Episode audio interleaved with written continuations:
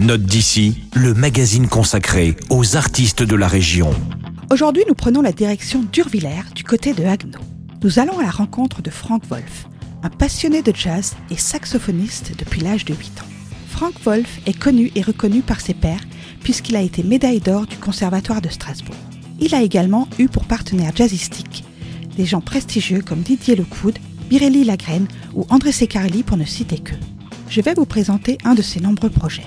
Il s'agit d'Acoustic Five, un quintet de jazz hybride qui a comme particularité l'absence de batterie. En plus du violoncelle en invité atypique, Frank Wolf peut notamment compter sur Frédéric Norel au violon et Diego Humbert à la contrebasse. En 2020, il publie un premier CD et d'emblée, il bénéficie d'une presse élogieuse amplement méritée. Le jazz d'Acoustic Five est tour à tour doux, rythmé ou mélodique, mais il est bien entendu toujours acoustique. Voici Valse pour Jean, un extrait de cet album.